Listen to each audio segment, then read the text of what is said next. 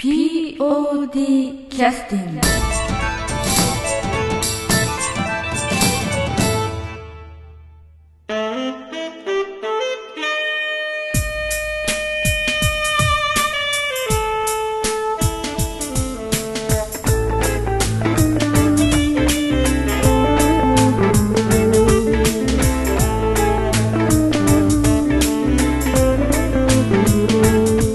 劇団 PODポッドキャスティングです。この番組は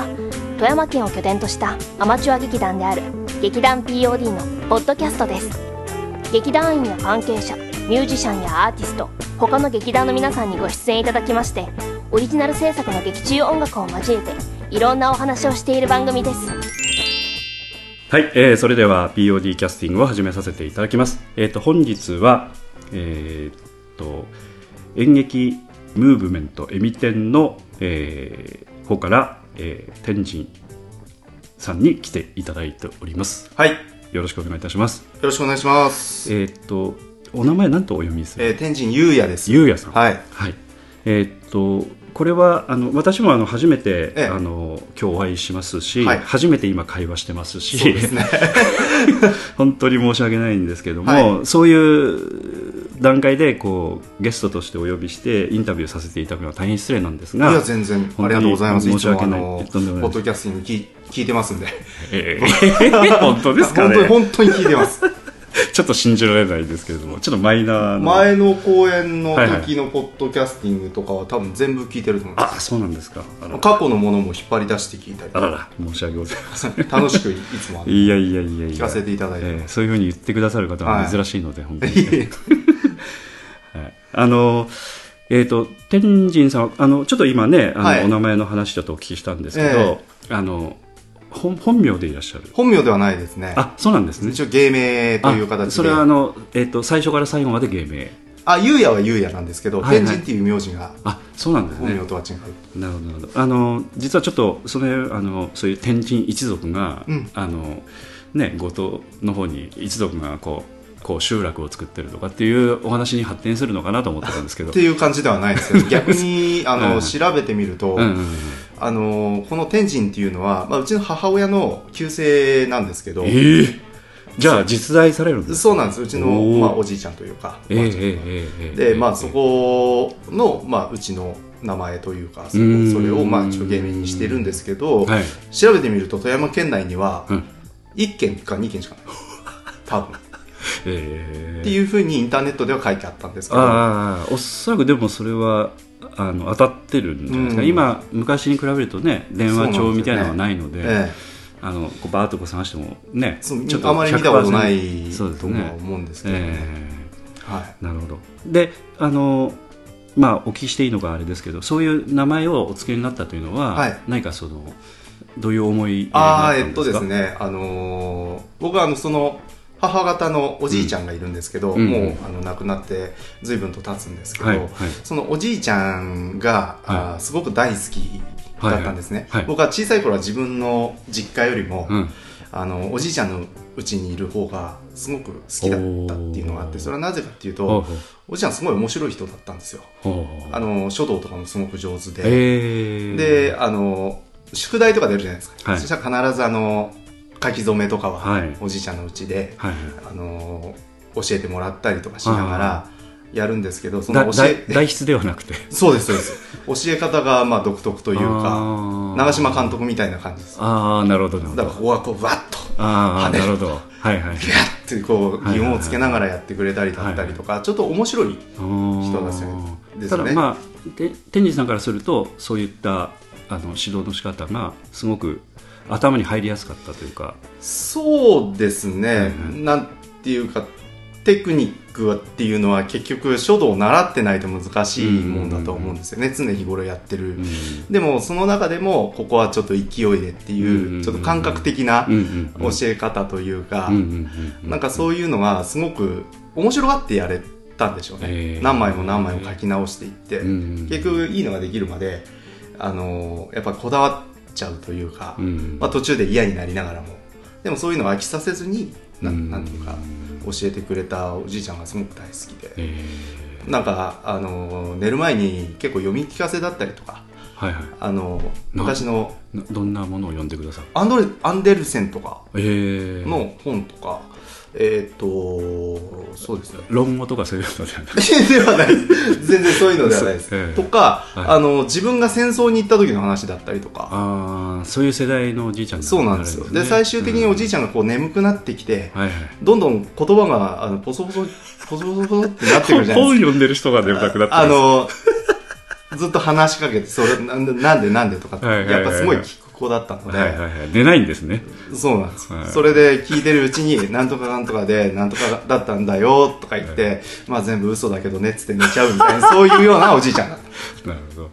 まあ普通だったら子供が眠たくなって、スーッとこう出てくるんですけど、逆だったんですね。そうなんです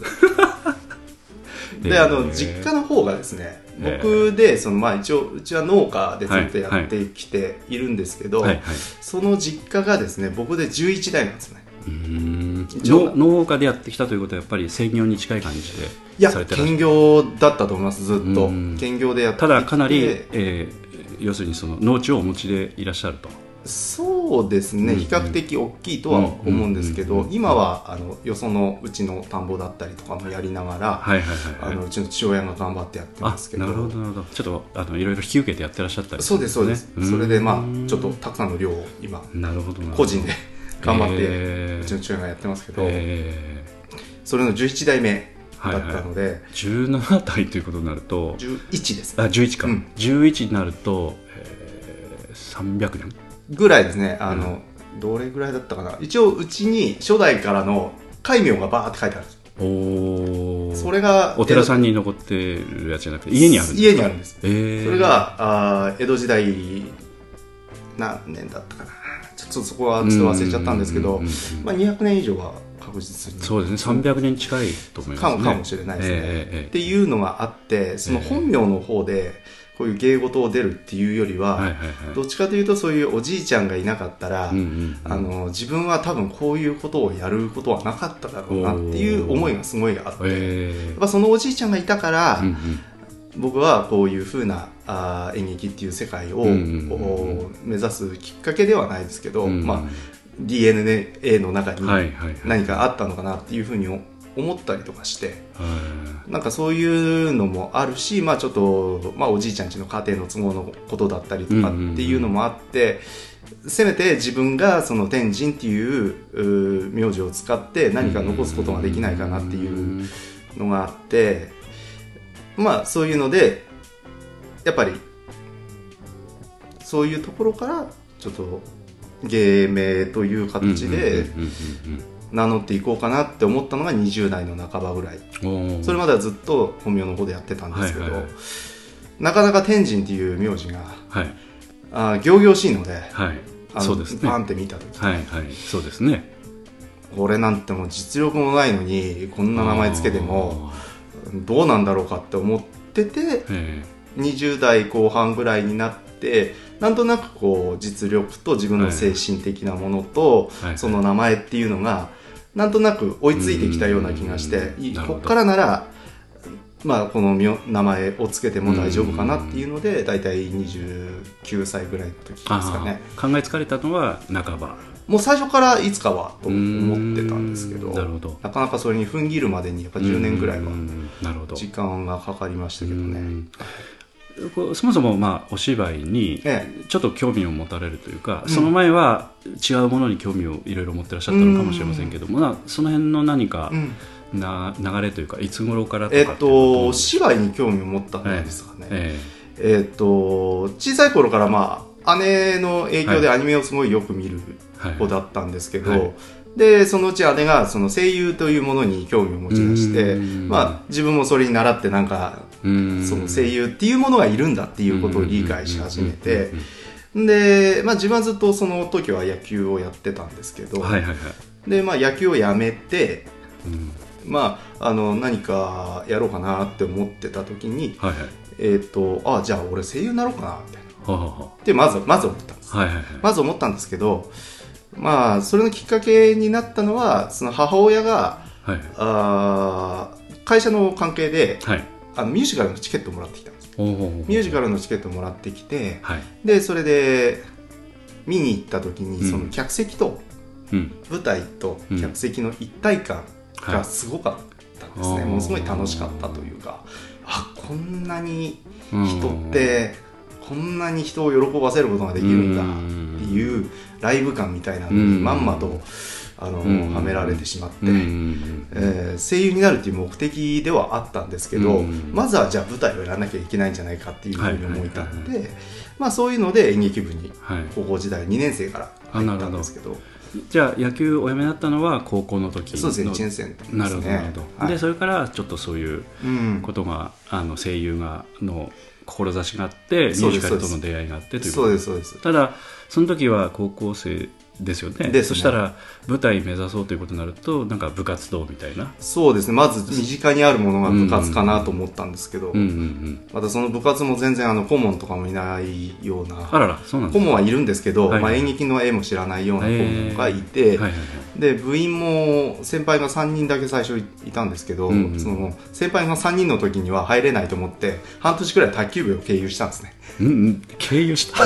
経由したという意味がよくわからんですけど、要は来1年生だったんですけど、はいはい、2年生になれば要は後輩が入ってきて誰が増えるかもしれない、はい、だからそうなんです、だからその2年生になった時にその1年生で入ってきた子たちと一緒に入ってみたいな形、という形を作ろうということで、卓球部で待機してたということです。そうなんです、そうなんです。まあちょっと時間を潰してた。そうですね、卓球部の人はいい迷惑ですけど。そうですで、そうですね。それちゃんとその思惑通りになったんですか？そうですね、基本的には。じゃあ1年生が入ってきて、1年生が入ってきたのもあるんですけど、その時すごく仲良かった友達がいて、その子がちょっとまあ結構やんちゃな子だったんですけど、やんちゃというのはまあちょっとまあ今あんまりいないような、ビーバップ的な感じ ではないですけど、どっちかというとまあチーマー的な、昔で言うとちょっと尖った感じの子だったんですけど、すごく仲が良くて、でそいつがなんか部活を辞めるみたいな、別の部活をやってて部活を辞めるんだって、で学校なんかやめてやるみたいな感じになった時に、お前と、俺と一緒に演劇やろうぜっつって、そっち引っ張って、演劇やろう、演劇部ってあるらしいよとか言って、やろうやろうって言ったら、おういいよとか言って、いいよと言ったんですか？でそいつと行ったら、後輩もちょうど何人か入ってて、でそっから、まあその友達はまあまあ親友だったそうですね、その天神さんから急に演劇を振られて、よく納得されたなっていう気がしますけどまあなんかそういう素養があったんですかね、その人も。どうなんですか？何でもよかったんじゃないですか。わかんないけどまあでもすごく仲良くずっとその関係も続けられたし、そいつもなんかいろいろ演劇を今はやってないですけど、まあ高校卒業してもちょっと関わっていたりとか、なんか誘ってよかったなっていうのと、まあ高校卒業した時にそいつのお母さんからすごい感謝をされた。あの時俺がこの子を引っ張っててくれなかったら、この子はもう多分高校を辞めてただろうなっていう。そうですね。まあ自分の欲望で引っ張ってったっていう話ですね。そうですね。寂しかったから来いって。それは感謝されてラッキーです。おお、そう、結果的にそうなんですかみたいな。ありがとうございますみたいな。ただまあ今のお話をお聞きすると、そのお芝居に関してはまあ指導してもらってない感じでもあるし、まあおそらく。わけわからずに入部して、で手探りでいろいろやってらっしゃったんでしょうけど、それは何を参考にどういうふうにやってらっしゃったんですか？いや、何を参考にも何にも参考にしなかったです。何をされてたんですか、その時に？部活と称して、地元のその高校の近くにある、カラオケ屋に入り浸って練習だって言って声を出しに行こうとか言ってカラオケ屋にずっと入り浸ってたくらいの記憶しかなくて。なるほど。だから、僕の一個下に、千ヶ滝の宇野津達也とか、それは同じ学校なんですか？ではないです。全然違う学校なんですけど、やっぱ彼はその三千と輝いている、なんかそういうような大会とかに行くと、ちゃんとやってるところはちゃんとやってるじゃないですか。なるほど。ちゃんとやってるやつを見て、これが演劇っていうんだっていうような感じでした。だ大会には一応出た出て、なんか台本とかあるじゃないですか一応、はいはいはいはい、それこそキャラメルでも何でも高校演劇がやりそうなものだったりとか、なんかそういう高校演劇作品集みたいなのがあって、うんうんうんうん、その中から適当に選んで、うんうんうん、これやろっかとか言ってやるんだけど、うんうん、全然やっぱうまくはいかないですよね、うんうん、照明が何たるかだったりとか、うんうん、音響が何たるかだったりとか、うんうんうん、一切わからない状態で、はいはい、とりあえず練習という感じで、はい、なんとなくやって、はい、なんとなく大概に出て、はい、みたいなで、まあ、カラオケ屋にも行ってる感じなので、はい、少しだから持て余してたというか、なんかどうなんでしょう、その最初おっしゃったそのミュージカルの人をこう感動させるみたいな そっちとのなんかこう距離っていうのはそこそこあるのに、どういう気持ちがその辺こう自分はなんか、もう演劇入った段階で絶対プロになろうと思ったんです、俺はプロの役者になるんだと思って演劇部入ってるんで、はいはい、モチベーションは高校演劇にない、高校演劇の活動自体にはモチベーションがない。そうですね、多分そのあんまりなんか大会に出ていい成績を残そうとかっていう感じではなかったですかね。演劇っていうものに触れてどういうものなのかっていうのをまず知りたかったっていうのが一番大きいことで、ただ非常になんかその大会とかで見た時になんだよって思った時があったんですね。この名前聞いたから、はいはいはいはい、こんなのできるじゃんって俺だって別になんか練習なくてもできんじゃないと思ってっていう感じで、そういうちょっと生意気な雰囲気もあったと。そうですそうです、はいはいはい、かなり生意気だったと思います、はいはい、あと実際まあ俺が一番うまいと思ってずっとやってましたから、はいはいはい、その高校の時もっていうことですか。そうですね、なんであんな、ね、前向いて喋ってんだろうなとか、はいはいはい、なんか漠然とそういう疑問みたいなのは演劇の持っているその高校演劇が持っている質っていうか、うん、そういうものにすごく疑問があって、だから俺まあこういうふうなことは多分できないだろうなと思ったりとかして、はいはい、まあプロになるにはどうしたらいいんだろうっていうことを、はい、その後ずっと考えてましたね。ただそれだけをずっと考えてましたね。ということはその時に高校で活動してた内容っていうのはどちらかというとまあまあ一つの通過点ぐらいの感じで。そうですね、早く高校終わればいいのにと思ってましたね、ぐらいの感じでやってらっしゃったんですね、はい、うん、だからその中にはまあまあ、まあ、焦りもないし、そうですね、まあまあその淡々とやってたに近いですかね、楽しくなんか後輩たちと遊んだりとか、それはそれっていう感じで、それはそれって感じで、はい、ただその演劇の大会には必ず行ったし、うんうんうん、一時期すごく仲がごちゃごちゃっとして、うん、演劇部内はあ、ごちゃごちゃっていうのはこうあんまり良くなかったってことですか。あで僕とそいつしかいなくなっちゃった時期なんですよ。それはやっぱりいじめ倒したからとかですか。ではなくてですね、はいはい、まあ、もう一人の上に一個上の先輩とかも絡んだちょっとお話だったり、はいはいはい、その時の雰囲気が、まあ、やっぱり締める人が誰もいないから、はいはい、やっぱり下もだれるし、はいはい、自分たちも別になんか途中から入ってるから、はいはい、そんなね、なんか言うっていうことでもなかったし、なんかそういう時期があって、あるその大会をきっかけにバーンって爆発しちゃって、うんうんうん、最終的に2人だけになっちゃったんですけど、はいはいはいはい、でもまあとにかく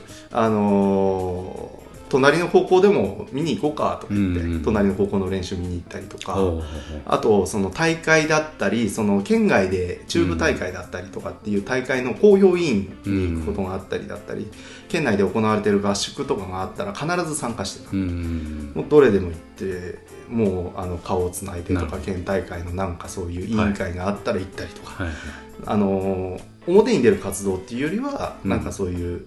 常にその大会の会場にいるとか、なんかそういうので、3年生になった時には、まあ、部員たちもその下の部員が入ってきたりとかして、はいはいはい、また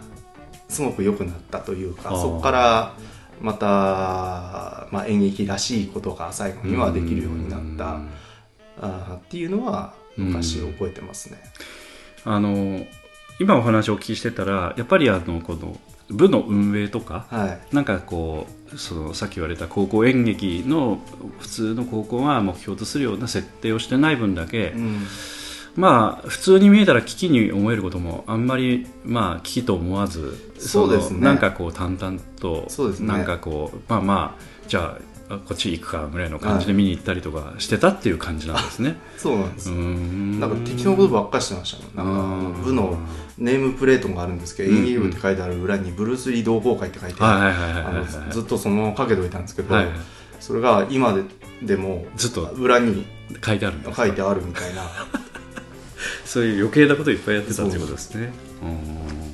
だからよくわかんないですからね、その演劇をやるっていうことがどういうことなのかとか。まあ、ただそういう経験っていうのはどちらかというとお芝居やる上においては、まあ、私も高校演劇とか全然やってなかったのでいまだに素人感覚でやってる、はい、気持ちでやってるんですけど、まあ、そもそもこれってみたいなことっていうのは結構ね大事なことだったりすることがいっぱいあるので、その早い段階でそういうのがね分かったっていうのは非常にそういう意味では良かったことなのかもしれないね。そうですね。なんか大人の人と話すのが高校時代すごく好きで、なんか大人の話を聞くのがすごい、だから散髪屋によく行ってましたね。美容師さんと話すのが面白くてまあそういうやっぱトークのプロっていうかね、はい、ああいった方々って、ね、面白いなと思ってこの人、はいはいはい、3週間に1回ぐらい行ってました、まあ、社会人のねきっちりした営業マン並みですよね、はい、まあでもその人はタバコ吸いながら金髪で髪切ってたんですけどすごく面白い人で、はい、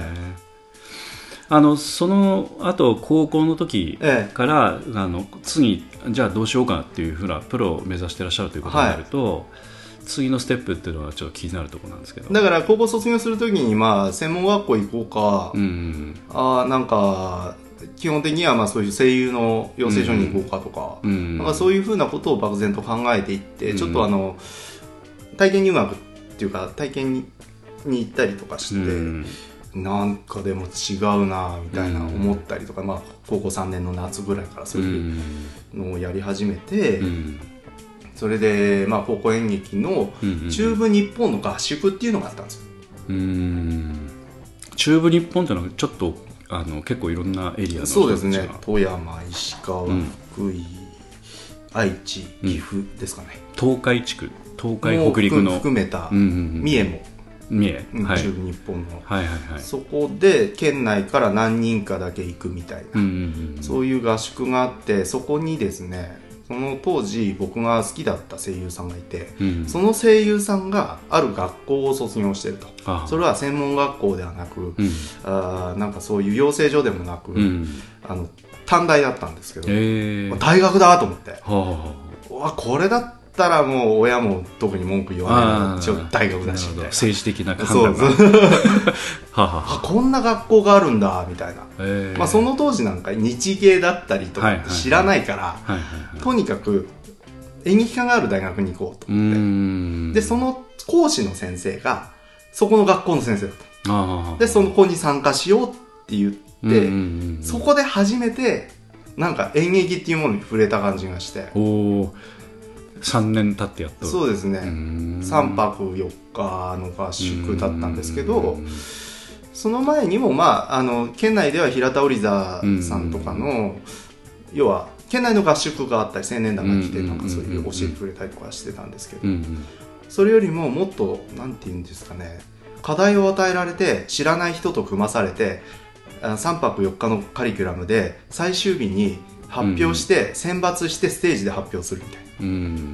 だから芝居作りがある程度一連の流れが、そうですね、このシーンを練習してみたいな、選抜でっていうので初めてなんか徹夜をしてその演劇を作るみたいな、そうせざるを得ない状況に追い込まれて、で知らない子たちと組まされるわけですよ。でもその子たちっていうのはもう中部大会常連の子たちだったりとか、もう演劇をバリバリやってた、高校演劇をバリバリやってた子たちで、まあ、そういう人しか来ない場所なんでしょおそらく。まあなんかそういう、本当に好きな子が、だからすごい生きがったやつとかもすごいいっぱいいましたけど、でそこで一生懸命やって、わいろんな人いるなっていうので、初めてそういうちゃんとで自分の弱点みたいなのもその言ってくれたんですよ、ここは良くないとか。それはもう年上年下関係なく、僕は3年生で行ってたんで、普通はもう3年生の夏って言ったら受験勉強してるぐらいの感じで、そんなのにはいかないぐらいの感じなんですけど、まあ下級生の人が、そうですね、基本的には2年生が多かった。なるほどなるほど。だからすごいでも2年生のその言ってることとかもすごく理解できたし、うん、ああそっかこれがでもこういうところなんだよねとか思って、うん、それを一生懸命直したり課題にみんなで取り組んで、うん、最終日の夜中の2時に発表、うん、発表の日の前の晩ですね、うん、2時ぐらいから発表化してでそこで選抜に選ばれて、はあ、それで一番最初のシーンだったんで一番最初のシーンのトップバッターが自分たちだった、はい、だからそこを選ばれてやったんですけど、その時の感じが自分の中で一番なんですかね、すごく良かったんですね。これが芝居をやるってことなのかっていう感覚になった。まあ、ちょっとまず信じられないのは、はい、よく3年間そういう感覚を知らずに、はい、お芝居に関わってらっしゃったなというのがまず一つある。まあ、東京に行けばなんとかなると思ってましたから。でもう一つはその、まあ、客観的に見るとちょっと天狗っぽい人がいろんな人たちと、こう混ざり合いながらよく素直にそういった場でこうやれたなっていう感じがね。だってプロになるのにそういうのいらないじゃないですか。いらないというのはプライドとかそういう天狗とかやってる時はもう俺が一番だと思ってやってますけど、もちろんその合宿に行っても俺よりうまいやつはいないとか思って行ってるけど、あ自分のダメなところはこういうところなんだってなんか自分の中の違和感もやっぱりあるわけじゃないですか。でもそれをやればもっと上手くなるんだから、だったらそれ直すよっていう。それは納得感がやっぱり同時にあったということですかね。指摘とその指摘されてないのがね、うん、自分が感じてた違和感と結構符合するところがあってそうですね。何か解決する方法もわからなかったですから、とりあえずまあ人から聞いてこういうふうに言われれば、じゃあそれやってみるねって言って、まずやってどうって聞いたりとかして作り上げて、まずその関係性を作り上げていくっていうことが大事だっていう、なんかそういうのを漠然とやってた時期ですね。コミュニケーションというか、そういうのをやりながら。でもそういうの分かって楽しかったでしょうね。めちゃくちゃ面白かったですよ、ね、もうすごい充実しました、ね、その時に好きなこともできたしなんかいろいろ混ざっちゃったんだねまあいろんなことがあったんだね。そうなんです。そこで、まあ、他県の方をすごい好きになっちゃったりして、なんかすごい青春、ね、唯一そこで青春したみたいな感じですね、それまであんまりちょっとそういうね経験まあまあ、漠然と考えてはいたけど体験したことがなかったというのはね。そうですね、演劇的に言えばそうですね。県内は県内で、他校の生徒とかと一緒にまあ喋ったりする機会だったり、遊んだりとかする機会だったり、その他の高校の芝居見たりとかして、ああすごいなって思ったりとか、なんかそういうのはあったんですけど、実感としてはないですよね。なるほど、その感覚がよくわからないというか、今お話をお聞きしてるとちょっとそういうあんまりなんか焦らないタイプなんですかね。どうなんですかね。焦らないタイプですかね。ですかね。あんまり。それは昔からですか。そんな。なんかほら、すぐ東京行きたかったり普通してもおかしくない。いやもうすごいそれはありましたよ。もう今すぐにでも行きたいって思ってましたけど、でも無理じゃないですか。そういう納得の仕方はね、それだったらバイトしてお金貯めてちょっとでも、要するに段取りを踏む方向に入っていくってことですよね。だからそうですね、暇つぶしにいろんなことをやったりとか、暇だったらビデオ屋に行って10本ぐらい借りてきて映画見るとか、なんかそういうのをやってましたね。自分の好きなことを、一応インドアな面もすごいあるので、ビデオ見てよって言われたらもう一日中ずっと見てるタイプではあるかなと思うんですけど、まあ、そういう意味ではなんかストーリーを表現するというものでは、ね、お芝居も映画もねよくね、そうですね、同じものでしょうから、まあ、そういうのもやっぱり将来的なプロの演劇に関してのやっぱり糧として、好きなものなので見てるというか、そうですね、まあ、全部こう、クロスしてる、まあ、そういうクロスしてないものはやらないというはっきりしたような感じなんですね。そうですね、取捨選択はそれなりにしてるんじゃないかなと思いますね、必要なものしか取り入れないみたいな、興味ないことは別に俺はやらなくていいだから、ね、同級生がどんどん麻雀だったりとか、うん、今日俺鉄マンしたんだとか、 なんかそういう話は一切もう興味なかったですからね、うん、そうなんだみたいな、よかったねみたいな、うん、俺はビール見てた方が楽しいけどみたいな感じで、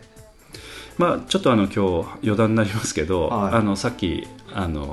先ほど到着された時ちょっとね代表の東がちょうどいた時だったんですけど、はい、東が失礼ながら富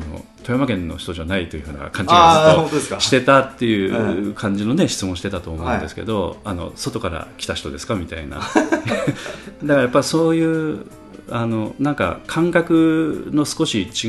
が原点がそこにあるのかなっていう感じはちょっと、まあ、それはあるかもしれないですね、ちょっとねそういう感じはちょっとしましたね、はい、お話をお聞きしてても、はい、バリバリ富山で喋りますけどね、普段なるべくね外に出た時は標準語で話すっていう気持ちにはなってますけど、どんどんやっぱり戻ってきてからの侵食が激しく、まあネイティブですからねじゃあちょっと休憩を挟んで、ちょっとこの後、はい、もう少しちょっとお話を、はい、天神さんをちょっと知るための、はい、ツールとしてちょっと根掘り葉掘り聞いて申し訳ないですが、聞きたいと思います。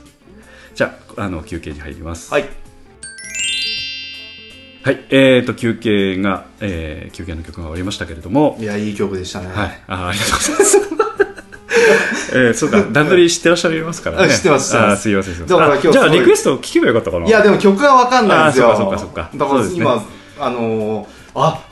キャスティングこういう風に撮ってんだっていうのから入って、そっか。CD いっぱいあるみたいな。これはちょっと在庫整理してただけ。単に在庫整理してただけなんで。はい。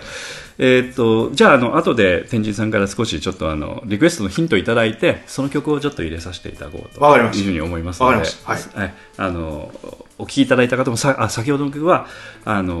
天神さんとの話し合いで決まった曲だなというのを、ね理解していただければと思うんですけど、はいはい、それでは曲の紹介をさせていただきます、劇団 POD の第47回公演曲がれスプーンなんですけれども、こちらのお芝居を天神さんがご覧になっていただいてたということで、一番、エンディングの曲になりますけれども、ちょっとジャズっぽい曲だったということで、非常になんか思い出に、記憶に残ってるというようなお話をされてましたので、この曲をお送りさせていただきます。劇団 POD 第47回公演曲がれスプーンより、トラブルインマインドという曲をお送りさせていただきます。こちらの方は作詞作曲が、アメリカのジャズピアノ奏者の、リチャード M ジョーンズさんという方で、1945年に亡くなっている方ですね。で、著作権フリーということで、お送りさせていただけるんですけれども、こちらの方は編曲演奏録音、歌、山崎亜紀さん、演劇、ユニットエスナ・セノリータの山崎亜紀さんと、歌の方もう一方下町みくりさんが歌っていただいております。それからギター演奏の方は安田三国安田宗弘が担当しております、それではどうぞ。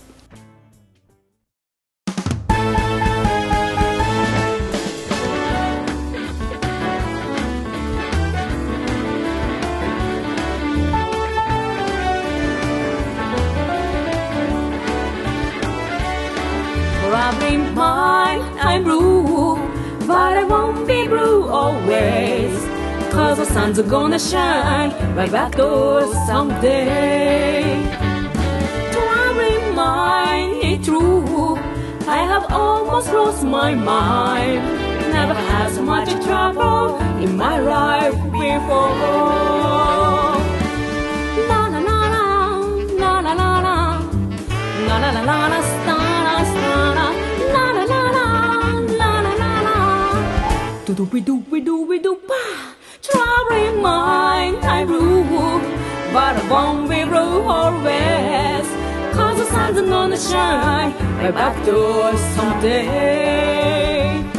I'm gonna lay my head on some lonesome railroad line, read up to 90 trains in my troubled mind.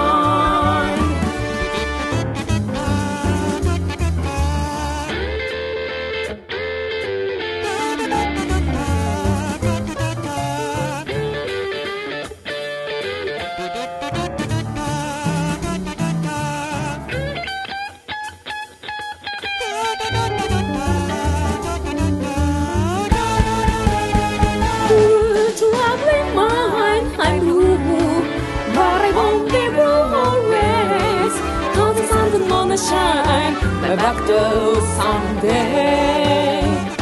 I'm gonna lay my head once around some railroad line. Where the 219 train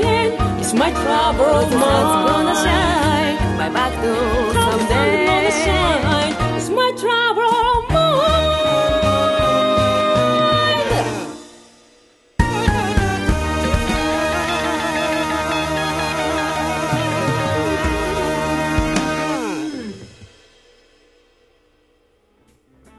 今ちょっと高校まで自分の その演劇に対する思いがちょっと実ったというか、そうですね、そこで少し形になったことの体験をちょっとお話しいただいたんですけど、うん、その頃から天神というその芸名的なものも少し考え始めた時期なのかな、ね、ということですかね、はいはい、実際その後嫌が応にも卒業してしまうので、はい、その後どういう流れになっていくんでしょうかね。僕はですね東京にあります東邦学園大学っていうところに入りまして、東の法人の方というかではなくてですね、霧の友の方で、富山にも呉羽に、はいはいはい、東邦、はいはい、音楽の方の、はいはい、基本的には音大の、はい、でっかい音大の中の、はいはいはい、短期大学、はいはい、今は東邦芸術短期大学っていう名前でやってるんですけど、はいはいはい、そこに入りまして、演劇科に、それは、東京の方のそこにもう行くって、そういうところに行くっていうのは先ほどの話じゃないですけども、そうですね、家族の、方も納得しやすい一つの、そうですね、学校でもやっぱり演劇をやるっていうのはすごい反対されましたね。そんなもんやって何になるんやって言われて、母親とかに。普通はそうだとは思うんで、でもその時に、うんうんうん、自分自身は、あんまりそういうのは恥ずかしいんですけど、すごい泣きながら、はいはいはい、だから夢みたいなことばっかり言っとるなって言われたんですよ、はいはいはい、その言葉にすぐさま泣きながら、はいはい、俺にとって夢じゃなくて現実なんだっつって言って、なるほどなるほど、お父さんは頑張りなさいみたいな、母親がやっぱり行く末をね、やっぱりそうですね、やっぱ心配する、うん、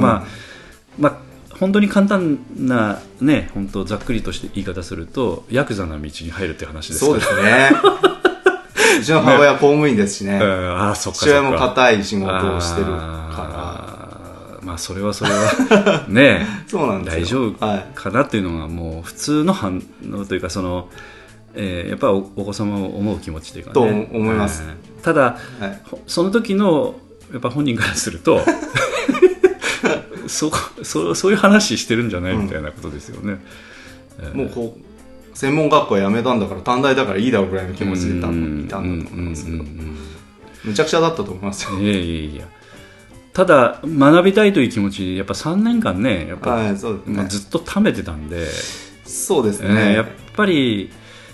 それなりにおそらく充実した3年間で、はい、多少なりとも満足してたらそこまでは行ってなかったかもしれないけど、そうですね、あまりにも学ぶことが少なすぎたというかね、そうなんです、何も知らないままだったから、本当よく客観的に見ると我慢してらっしゃったなっていう感じはしますんでね、我慢はかなりしてたと思います、その当時のことを思い返すと、あんまり友達もいなかったんで、ちょっと多分変わってた、だと思うんですね、ハッターから見たらこいつ大丈夫かぐらいの、生活リズムで、ね、先生から見ても、ほっとかれてたみたいな感じなんで、だから大学推薦で行ったんですけど、面接の練習をするんですけど、先生も何を聞いたらいいかわからないんですよ、それ演劇の、好きな俳優さんは誰ですかみたいな、先生そんなこと多分聞かれないと思うよってそういう模擬面接は意味ないよね、そうだよねみたいな、でも どういうふうにやればいいんだろうねみたいな感じで、ただ学校はもう無遅刻無欠席で、一日も休まなかったっていうのがあったんで、なんとなく、真面目だから大丈夫だろうぐらいの感じだったんじゃないかなと思いますけどね。なるほどね、はい、で、なんとか一応 OK もらってということですか。そうですね、言ったら聞かないですから、そしたら一応当然ね、はい、東京行くといろんなことがありますけれども、はい、結構真面目にやってらっしゃったのかどうなんでしょうか、その辺は。まあ最初の方は真面目というか、その演劇のいざ勉強を始めた時に、なんでこんなこと勉強しなきゃいけないんだみたいな感じになって、なるほど、俺はもっとなんか実践的な舞台を作るとか演技をするとかっていう、もちろんやっぱ座学とかもあるんですよ、世界演劇史だったり日本演劇史だったりとか。あ、そうなんだ。今栗山監督、はいはいはい、日本ハムの、はいはい、その人とかも講師で来てて、授業を持ってらっしゃって、はい、現代スポーツ論っていう授業があったりだったりとか、いろんなそのやつがあって、最初に、まあ、それは面白そうだね。そうなんですよ、結構面白いカリキュラムを踏んでて、その時は先生というか、まあ、学長先生が違う方だったんですけど、後に学長が蜷川幸雄になって、はいはいはいはい、まあ、ちょっとまあすごい演劇色が強くなったような形はあるんですけど、なるほど、基本的にはその学校っていうのは1年目っていうのは、まあそういう勉強も含め基礎的なこと、発声の練習だったりとか、そういう声とか体に関する練習があったりとか、課題を与えられても、この課題を自分たちの班で作って、で、この時間の中に収めて発表しなさいみたいな、っていうのを繰り返しやる、まあ、もう1週間ぐらいその発表するのに寝れなくて、公園でみんなで練習して、もう1週間家に帰らずに公園で寝て学校行って、また練習して公園で寝て学校行ってみたいな、そういう生活をしたりとかして、まあ、自分のトラウマだったりなんだったりっていうことを一人で発表するみたいな、その自画像っていう要は自己を解放する練習みたいな、そういうさやつを課題で与えられたりするっていうのがまず最初に与えられる課題で、まあ、自画像をやってる時に、俺はなんでこんなことやらなきゃいけないんだみたいな、俺はもう芝居勉強しに来てるのにみたいな、それに意味を見出せなかったから、まあ、後々になってすげえ大事なことなんだなっていうふうには思ったんですけど、まあ、タイミングもあるからね、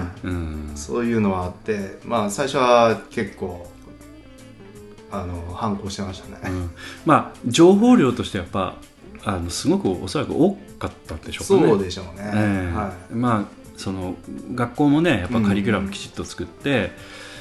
まあ、やろうと思うとやっぱりこうどちらかというと実践的なものじゃないものも ねやっぱどうしても入ってきますし、はい、先ほどの話じゃないですけどやっぱ演劇史みたいなものもやっぱちょっとある程度 ね、そこそこの年になってくると学びたいという気持ちも出てきたりとか、ね、あと、まあ、評論家の先生が来て、批評の授業だったりとか、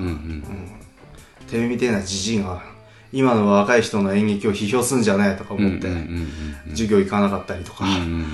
で、追伸になって私はあなたのことが嫌いなんで、授業を聞きはないんですがっていう思いを全部書いたら通ったっていう、まあまあそういう要するにとんがった人たちも集まってたし、 そういうものを受け入れるような学校でもあったということと思いますよね、はい、まあ失礼な話ですよね感覚的にはね。そうですね、でもおそらく天神さん今例えば講師をやって、はい、若い人がそういうふうに書いてくると、はい、なんか嬉しいですね。嬉しいですねくす見どころあるなとか思っちゃうかもしれないですね。やっぱりそういうのもやっぱ学校としては許容してるというか、やっぱそうですね、やっぱお芝居やってる人たちというのはそういう土壌がねやっぱあるのかもしれないですね、まあ、なんかそういうので、まあ、やったりとかして、基本的にはまあその後は半年終わった後はその文化祭に向けて練習をして、文化祭で発表が終わった後は講義が始まって、そこから日舞だったり狂言だったり、ダンス、歌唱、殺陣、これを全部やるんですよ。でその次の年の夏に、2年生になった夏に実技発表会っていうのがあって、そこで発表するっていう、それはその間っていうのは天神さんからすると、はい、東京に行ってて、はい、そういう学校に行ってて、はい、その学校生活以外で何か興味持ってやってたこととか。やっぱ東京にいるっていうことに興味がありましたよね、その時はね。一人で住んでるっていうのもあるし、自由っていうのもあるし、ただなんかお話をお聞きしてるとあんまり暇もないような気も。いや暇はなかったですね、だからアルバイトなんていうのは、高田の馬場に、そういう日雇いのバイトを紹介してる学生用の今あるのかどうか知らないですけど、内外学生センターっていうのがあって、うん、どのあたりですか？駅前ぐらいですか？そうですね、高田の馬場だから神田川沿いになるのか分かんないですけど、うん、はいはい、なんかそこら辺にあってちょっと離れたところ、うんでそこでニット高めの、はいはいはい、きつめのバイトを、はい、まあ短時間で入れたりとか、うん、なんかそういうことをして、うん、やっぱりお金のある子もいれば本当にお金のない子もいて、うん、まあそのお金のない子たちと一緒に自分も行ったりとかして、そういう時間を共有したりとか、友達と一緒にご飯食ったりとか、うん、なんかそういうことに心底を注いだというか楽しかったですね。要は生きていくっていうか生活するっていうことがまず面白かったですよね、うん、学校以外のところで言えば、うん、あとはちょっと出ればね何でもあるし、はいはいはい、そうですねそうですね、まあ大学とかね、はい、行った人とかっていうのはまあまあこう言っちゃったんですけど、大半はまあ学校行ってんのか遊びに行ってんのか分かんないみたいな人たちってのはまあ結構な割合いらっしゃるとは思うんですけど、やっぱり今ねやっぱりお話をお聞きするとまあ勉強というか学校を軸にしながら空き時間もそういうふうにちょっと使ってたみたいな感じで聞こえちゃうので、まあまあ忙しい学校ですし、やっぱり今のお話をお聞きしてるとそれちゃんとそこそこちゃんとやろうと思うともう本当にね、いや本当に大変だったと思うんですよね。僕なんてのはもう単位ちょうどで終わりましたからもう余りもなし、ほんとギリギリ、中には全部取るやつとかもいて、あーなるほど、ね、すげえ真面目な、まあそいつが演劇がうまいかって言ったら別にうまくはなかったんですけど、うん、とにかく真面目なやつもいて、時間の使い方がうまいとかそういったこともあるんでしょうね。そうですね、まあ多分そのお金払ってるから、うん、全部学びたいみたいな、うんうんうん、そういう貪欲な彼がいる中で、うん、そいつはまあ関東出身だったんですけど、はいはいはい、まあ、自分みたいな田舎者はもうとにかく東京での生活が楽しくて、うん、まあなんか彼女ができたりとか、うん、でも別に親の目を気にする必要もないしみたいな、うんうんうんうん、そういう方がどっちかというと楽しくなっちゃったりとかしてでもただその勉強おろそかになってたわけでもないですし、そうですね、やらないともうほんとおっかないですからね、うんうんうん、そういうやっぱりちゃんとした学校だったということですね。そうですね、スポーツが全員演出家だから、うんうんうんうん、もう本当に怖いんですよ、うんうんうんうん、もう本当にすいませんはいすいませんみたいな、もう気をつけですよねまあまあやっぱり講師陣も真剣なんですよね、おそらくね。そうなんですよ、もうそのお芝居好きだし、はい、今はもう特にうん、今はそのミュージカル化とかもあるんですけど、はいはいはい、その当時はもう俳優座養成所の流れを組んでる学校なので、基本的には進撃をベースにやる、もう昔からの日本の演劇をやる学校なので、はいはいはいはい、だからそういう点ではやっぱり情熱の力っていうか厚みはすごくて、先生講師陣たちの、だからもうすごく怖かったです ね、 なるほどね、先生たちは、うん、まあ厳しいなんかこうそういうことなので、そのなんていうか怖いという表現の中にもそのなんていうか嫌いという表現あれはなくて、そうですね、まあそういう意味では厳しさということを感じてたということですよね。そうですね、うん、ただその先生たちの言ってることはすごく理解できるし、だから特に自分から質問に行くようなタイプではなかったですね、うんうんうんうん、その1回のことを要は確認しに行ってるみたいな形だったんですよ、自分の中での感覚、うんうん、なんかここまで質問のある人みたいなことを言われても、あやっぱりそういうことなんだっていう方が多かったんですよ、うんうん、自分がずっと演劇のことを考えてる中で、うんうんうん、先生の言ってることと要は答え合わせしてるみたいな感覚だったんですよ、はいはい、だからそれ以上聞かなくてももうぴったりと符合してて、そうですそうです、納得して合ってたんだみたいな形で稽古に入っていくみたいな、でもそれはすごく嬉しいですよね。そうですね、うん、自分の方向性は多分間違ってないんだなとか、うん、そういうふうに思ったりとかして、うん、まあ自信にもなりますしね。そうですね、うんうんうん、でその中でそのプロという道という、はい、当然その頭の中にも当然ある中で、うん、そのステップというかそれはどうその頃は考えてらっしゃったんですか？まあ普通に卒業したら、うちの学校はうん、その当時は今は違うんですけど、うんうん、その当時は中にいる時はオーディション受けちゃいけなかったんですよ、なるほど。だから出たら事務所を受けるなり、うん、劇団を受けるなりっていうとか、まあ、声優なりたい子は養成所行くなりっていうステップを考えてたんですけど、自分は同期の子に本を書くやつがいたんですよ。でそいつと一緒に舞台を作りたい、こいつをこの天才を俺は世に送り出したいみたいな気持ちになって、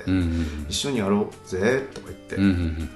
でそいつと劇団を立ち上げる、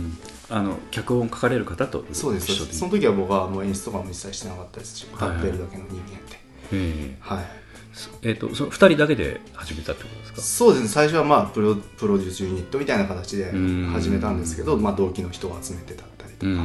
でやっていくうちに、まあ、人数が増えていったり、後輩たちも卒業していくんで、一緒にやろうよっていう形でその劇団生になってっていう。それは、卒業してからですね。そうなるとこの生活はどうされてらっしゃったんですか？まあ、アルバイトですね。でまあ、何でも聞きますけど、はい、お父さんお母さんはどのような反応だったわけですか？いや別になんか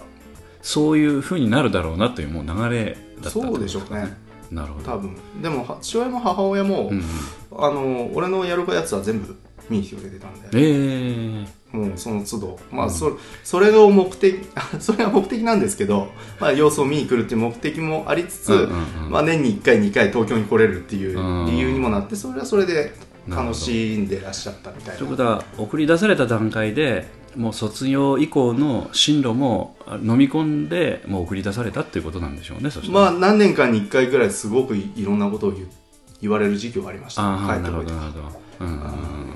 このままやっててもどうするんだみたいな、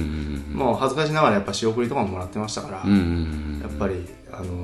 かなり迷惑、金額的にも相当迷惑をかけてるっていう思いもあるし、でももうちょっとやらしてくれと、もうちょっとやりたい、でも今はやめるわけにはいかないっていう、まあそういうのでずっと言い訳して。いやいやただその時期っていうのはどうなんですかね、客観的に見ると苦しかったのかな。苦しかったですね。気づいちゃうんですよ。結局卒業して20歳、21歳ぐらい、でも本当にデビューする人間っていうのはもう16、17でデビューしちゃう。そいつらはやっぱり選ばれた人間で、自分はそうじゃないって思っちゃって、だったらどうするか。その頃それを気づき始めたのはどれぐらいのタイミングだったんですか？いやもう出てすぐですね。僕は大学出てすぐテレビ出たんですけど、まあ言ってしまえばそこが一応デビューみたいな形で、どんなことされたんですか？僕はテレビドラマの極戦っていうのファーストシーズンのスペシャルの回で、僕はその卒業した後にアクションを勉強しに行ってたところがあって、そこの先生がそろそろ現場に出ようかみたいな感じで連れてってくれて、でまあ最初からセリフをもらって、まあ絡みの役だったんですけど、でもメインの仲間池江さんだったりとか、向こう側の生徒役にはやっぱり松潤だったりとか、なんかいろんなその今名だたる俳優さんたちが、若い子たちがいる中で、やっぱり絡みが自分たちで、先生仲間池がいて、奥に生徒がいるってなった時に、あそこにいる人間っていうのは俺と違って選ばれた人間なんだみたいな、でも絶対芝居は俺の方がうまいのにっていう感じだったんです。俺のはできんのに俺はなんであっちにいないんだみたいな。だからその時は、その現実としてそういうふうに、それは納得感がある。いやもちろんそうです。なるほどね。ここに圧倒的な差がある。それはそのもうその場の場所に行くと分かったということなんですね。そうですね。なるほど。それまではどんな気持ちで行かれたの？その現場へ行く。なんかどうしようっていう、やっぱり緊張するし、どんな感じなんだろうなとか、はいはいはい、もう何もわからないけどとにかくまあ一生懸命やろうぐらいの感じで行ったんですけど、はいはいはいはい、まあ、ただまあ会場行かれたと、はい、そうするとまあそろそろ本番入りますみたいな、はい、で向こうでこう準備しながら、はい、じゃあ、 準備スタンバイお願いしますみたいな感じで、はい、まあ、おそらくまあ別にそんな極端に失礼な扱いも受けずに、いやもちろんそうですね、仕事をこう終えて帰ってこられたんだけど、はい、まあ、そこまで見えちゃったわけですね。そうですね、うん、なるほどね、それはすごく終わった後にすごいそれは悩むというか、うんうんうんうん、自分の中に一つ何かを落としていったっていう。うんうんうんうん、でその中でお芝居の関わり方っていうのは変わったんですかね。ああ、そうですね、うん、ちょっとその自分の劇団をちょっと中身を変えようとした感じはありましたね、うんうんうん、今まではその仲間内でやっている、うんうん、集団だったけど、うんうん、ゲストを呼ばんかとか、はいはいはいはい、外から自分らよりも格上の人を呼ばんかとか、うんうんうん、やっぱり見に来てくれる人の質も変えなきゃいけないとか、うんうん、なんかそういうことでちょっといろいろな、うんうん、ことをやったりとかはしてました、うんうん、はい、東京というのはもうね、うん、どこかしこ至るところでやはり催し物やってますし、そうですね、そうですね、やっぱりで見に来てくださる方もものすごい多いんですけど、 そうですね、その分ものすごく多くやってて、はい、だから本当になんていうかこう砂漠の中でこうね、うん、何かしてるというぐらいのちょっとこう路頭感というかね、うん、まあ一生懸命やって事実感あるんだけどこの響き方がね、だから俯瞰的に自分を見たときに、うんうんうん、すごく心を病むんです、うん、うん、俺は全然ダメじゃねえかっていうのを見ちゃう。まあ実際はそうでもないところもあるんですけどただそのいわゆるそのメジャー的な観点から客観的に見ちゃうとそのいわゆるその火星でプロとしてやっていくみたいなね。そうですね。だそうなるとなかなかちょっとその辺がね少し厳しい雰囲気は感じますよね、うん、一応金はもらって自腹はやって、うんうんうん、まあ、人から言われればまあプロの役者って言われるところにはなったけど、でも何ですかね、こうじゃないなっていう、うん、プロダクションからオファーがあって、じゃあギャランティーはこれだけ で、ね、じゃあこれで契約されますかみたいな、そう、ね、そういったオファーがあるという立場ではないという状況ですよね。自分はバイトしなきゃいけないし、なんだろうなこの感じみたいなのはすごいやっぱりありましたよね、うんうんうん。でその演劇の携わり方っていうのは今とおそらくつながるきっかけにもなってるとは思うんですけど、そうですね、どういうなぜまあこんなことを聞いてるかというと、はい、いろんな考え方があっていろんなお芝居との付き合い方っていうのはまあいろいろあるんだけど、うん、今こう私客観的に見ててそのいろいろやろうとしてらっしゃる富山でねお芝居で ねやろうとしてらっしゃることもあるし、その今のユニットというか、はい、もうの名前のね、はい、付け方なんかにもおそらく全部関わってくることもあるのかなという。それはあるかもしれないです ね。だからそういうことのちょっと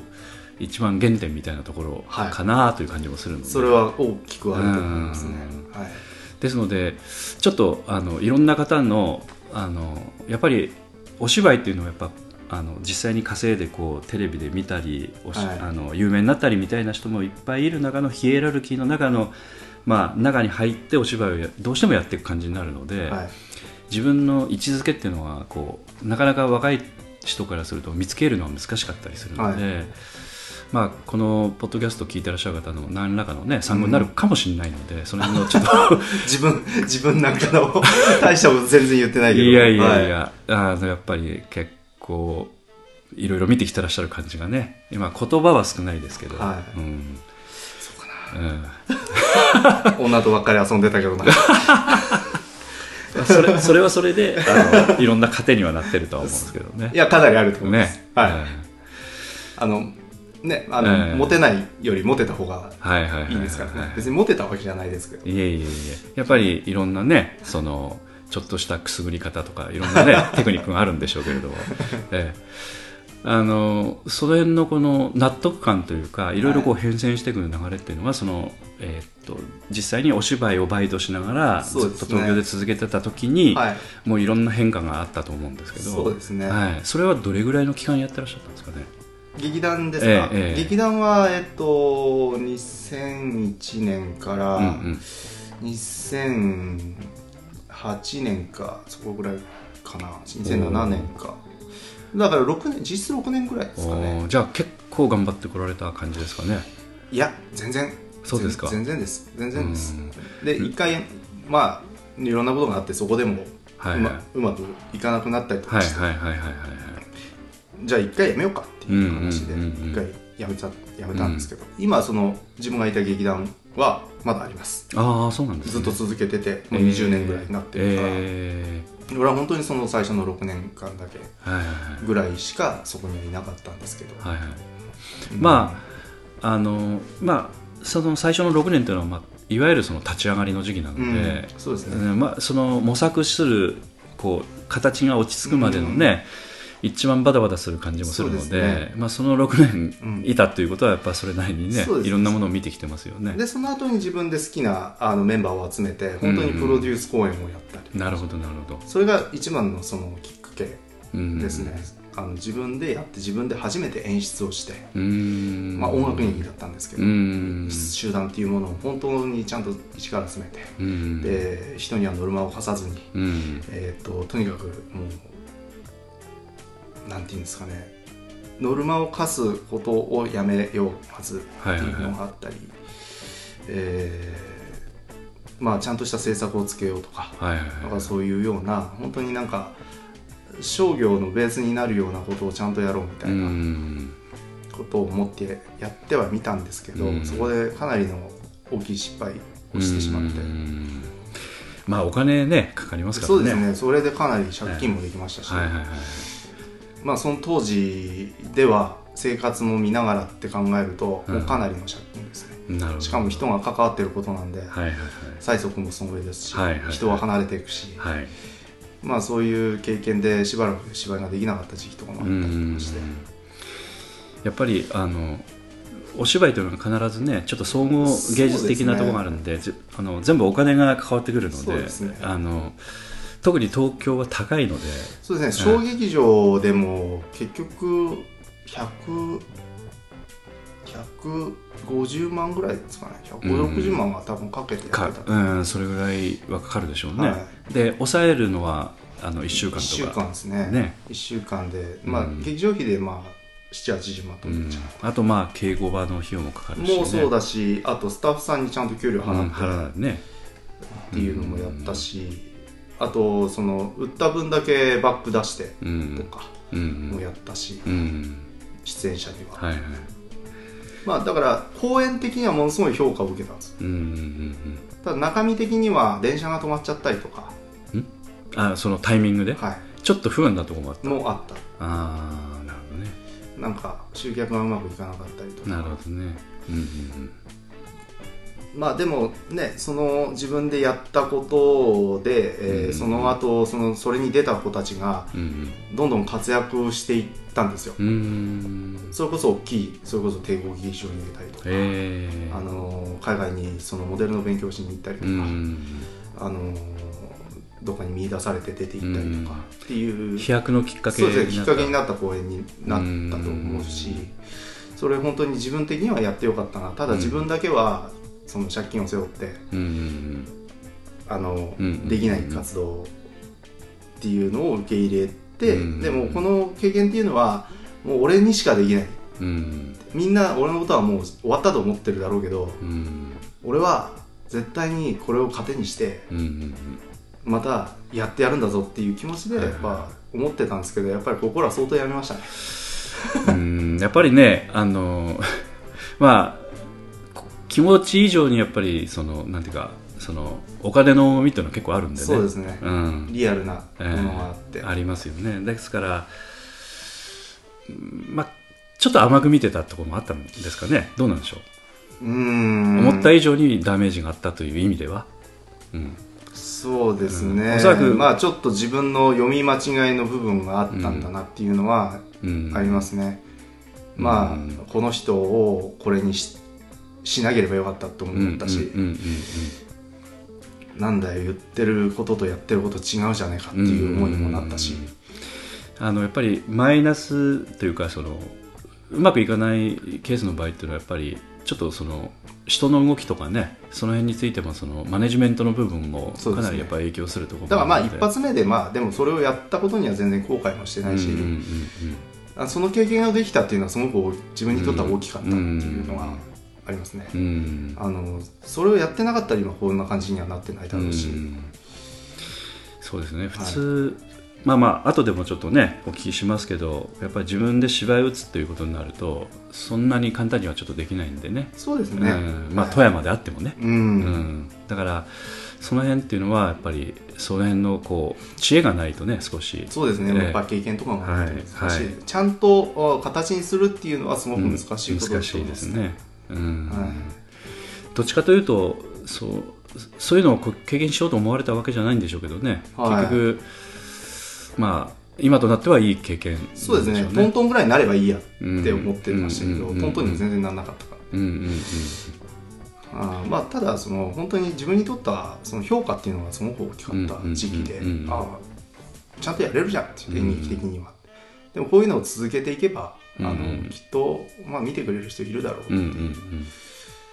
うん、まあなんかそういうふうなことはやっぱその時は思ってましたね、うんうんうん最初のまあ6年その劇団にいて、うん、その後の何年間ですか、その辺の話ってのは。そうですね、その後2009年ぐらいにそれをやったのかな、やって、うんうん、でその後はほとんど舞台はやってないですね、東京で。うんその後どんな感じなんですか。いやもう生活ですよ、借金返すのと生活で、うんもうとにかく腐ってました。うん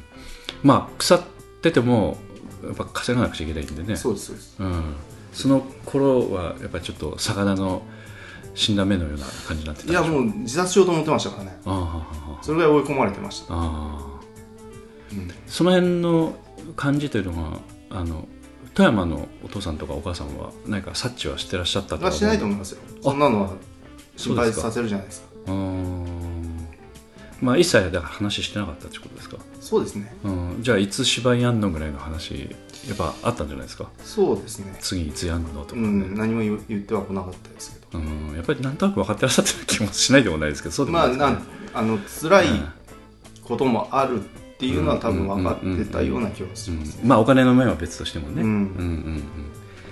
なるほどね。そうですね、親にだいぶね迷惑もかけてますし、なるほど、はい、でそれがだいぶ目処がついてきたのはそれから何年ぐらいですか。2年ぐらいですか。うん結構頑張りましたね。そうですね、その時にまだ目処もまあなんとなく大丈夫だったっていう時に 3.11 が起きて。ああなるほど、はい、はいはいはいはいでちょうど自分のところは震度5弱とかだったんですけど、その時の東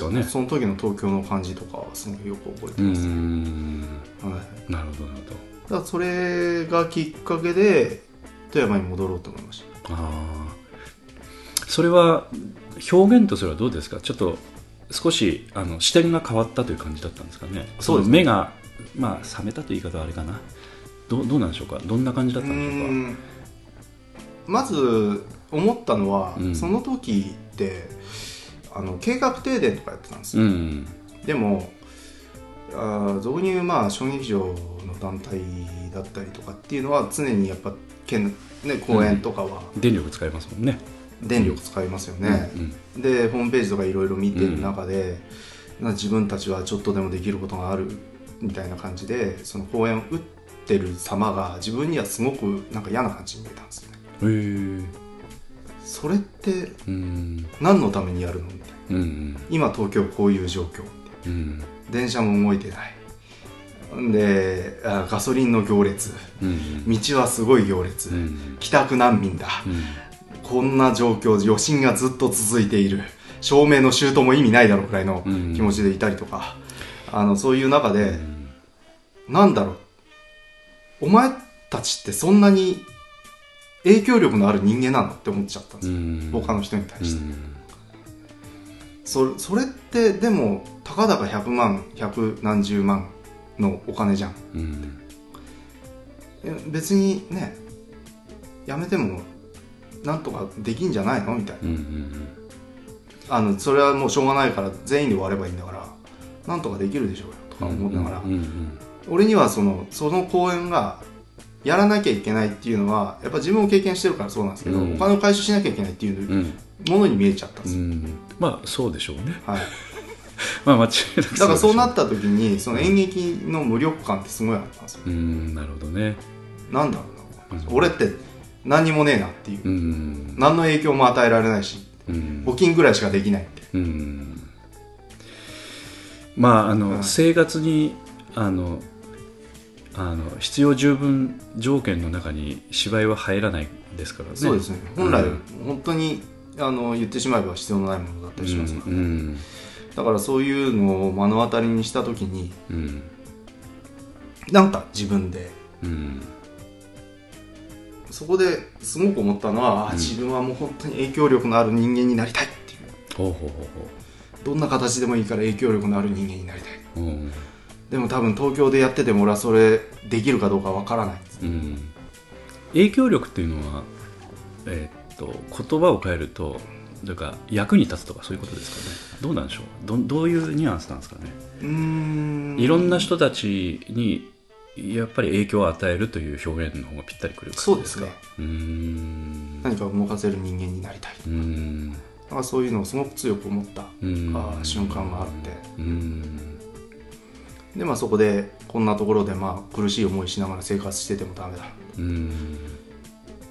こんななんか言ってしまえば、うんね、本当の歳児になった時に、うん演劇をやってることをお金を回収するっていう意味で肯定しなきゃいけない弱さそうにはなりたくないって、うんうん、だそうなるとあれですよね。アマチュアという立場だと仕事をきっちり持ってお金稼いでるので辞めようと思えばいつでも辞めれる強さがあるので、うんまあ、そういういわゆるなんて言いますかね今お話お聞きしてなるほどと個人的にちょっと納得したのが、はい、アマチュアの強さっていうのはね少しちょっと感じるところはありますね。そうですね、うんなんかこうそういう時でも芝居やらなくちゃいけない弱さはないよねアマチュアには。そうですね、うん、だからまあそれを思った時に、うん、よしと、うん、どうしようじゃあどうしようかってじゃあどうやったら影響力のある人間になるのか。ちょっと死んだ目から生きた面に変わった瞬間ですな。でその時にまあ妻今の妻ともまあ出会ったりとかしてて、はいまあ、遠距離だったんですけど、はいはい、遠距離でどうやって出会うんですか。まあその当時はインターネットですね。インターネットで出会ったんですか。なんかそういう俺はインターネットの世界に逃げてたんですよコミュニケーションを取るいや友達いなくなっちゃったから、逃げてて縁だね。その時に会って喋るようになって、スカイプとかするようになって、まあ付き合うことになってっていう。たまたま富山の人だったんですか。なんか富山の集まりのところがあったんです、うん、でまあ家も近いし、なんかそういう縁があってんですね、うん、でまあその時にまあ借金の話だったりとかそういう話もして、そしたらまあ富山に住んでる人からすればたったそのだけじゃんみたいな感じで言われたんですよ。まあね、はいっていうふうに言われて、まあまあ光の言葉 そこでもう目から鱗ですよね。たったそんだけなんだと思って、うん、光の言葉ですよね。でもそれにすごく俺は救われて、うんそうだねよしじゃあ俺はもう結婚もしたいし帰ろうみたいな感じで、うんそれまあ決断に至る一個のきっかけになりましたけどね。なるほどね。いろいろ重なってますよね。そうですね、なんかそれなりに面白い人生がいるんだよ感じがしますけど、どれ一つかけても奥さんにたどり着かない感じがしますけど。そうですねはあ、なるほどね。今はもう毎日怒られてばっかりです、まあ、当然でございます電気の位置を覚えられないとか、はいはいはい、もう生活の力がないって言われてそうですもうダメだと多分小学校2年生ぐらいよりも多分俺は怒られてる毎日。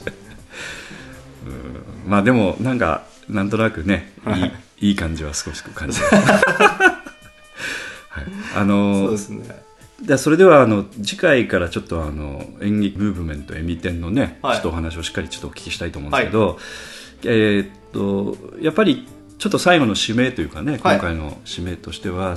はい、ちょっとね普通の人は気づかないことをいっぱい学んでいらっしゃるなっていう感じはねちょっとするので、お話を聞きしててもちょっとすごくね根掘り葉掘り聞いて申し訳なかったんですけど全然もう何でも話しますからなんて言いますかね、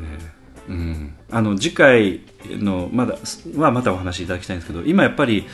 難しいとは思うんですけど、学ばれたその、はい、本当に東京を踏まえてのその演劇経験というのは、はい、ご自身にとってはどんなやっぱりことなんでしょうかね。自分自身にとってですか。うん、やっぱり自分自身にとってはやっぱ東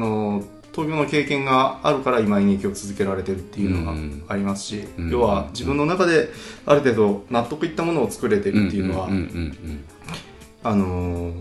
やっぱりそこがなかったら絶対に叶わないことだっただろうし、自分の考え方だったりとか全てはやっぱりそこで学んできた、実生活にしろ学校にしろ、東京で生きるっていうことが全てその演劇のためになってるんだなっていうふうにはやっぱ毎日今思ってますけど、やっぱ地獄見てきてますもんね。そうですね、まあ大した地獄ではないですけどね。いやいややっぱりね今はそう思われるかもしれないですけど、やっぱその時はねやっぱ奈落ですよね。そうですね、奥歯ずっと奥歯を噛みしめてましたね、絶対に負けるもんかと思って、本当におそらくきつかったんじゃないかなっていうね感じはしますんでね。まあ、ちょこちょこふざけて、まあ、息抜きとかしてましたけど、ね、はいはいはい、もうそれでもやっぱね片隅ではずっと晴れないのがずっと続くからそうですね、きついのはずっとね、はい、緊張感があって大変だと思いますよね、はい、うん、でも全ての基礎になってるということですよね。そうですね、まあ、仲間もたくさんできましたしね、東京で今も頑張ってる人たちがいるから、自分も頑張ろうって思える、し、やっぱそういう時も経てね、友達の方っていうのはね、そうですね、やっぱり一生もんですよね。本当に仲のいい友達はやっぱりその時にできたというか、その時一緒にいてくれた子たちは本当に仲のいい友達だと思いますね。はい、はい、ということでちょっとはい、今日はいろいろお話をお聞きしましたけれども、はい、天神優也さん、はい、次回もちょっといろいろお話をお聞きしたいと思いますので、はい、よろしくお願いいたします。よろしくお願いします。劇団 POD ポッドキャスティングでは皆様からのメールをお待ちしております。劇団 POD の芝居をご覧になった方はもちろん、全くご覧になっていない方からでもメールをお待ちしています。メールをお送りいただいた方には劇団でオリジナルで作曲をしております音楽 CD または音楽ファイルをプレゼントさせていただきます。メールアドレスは master@pod-world.com へ直接メールをお送りいただくか、劇団 POD のオフィシャルウェブサイトの送信フォームからお送りいただけます。 Google などで劇団 POD と検索してください。劇団 POD のオフィシャルページのトップ画面のインターネットラジオのリンクを開いてください。そのポッドキャストのページに番組へのメールはこちらからとリンクが貼ってあります。そちらからお送りください。もちろん Apple の iTunes ストアのこの番組のページのレビュー欄からの感想もお待ちしています。またオフィシャルページのトップページに Twitter と Facebook のリンクも貼ってありますので、 Twitter フォロー、 Facebook いいねもお待ちしております。それでは次回まで。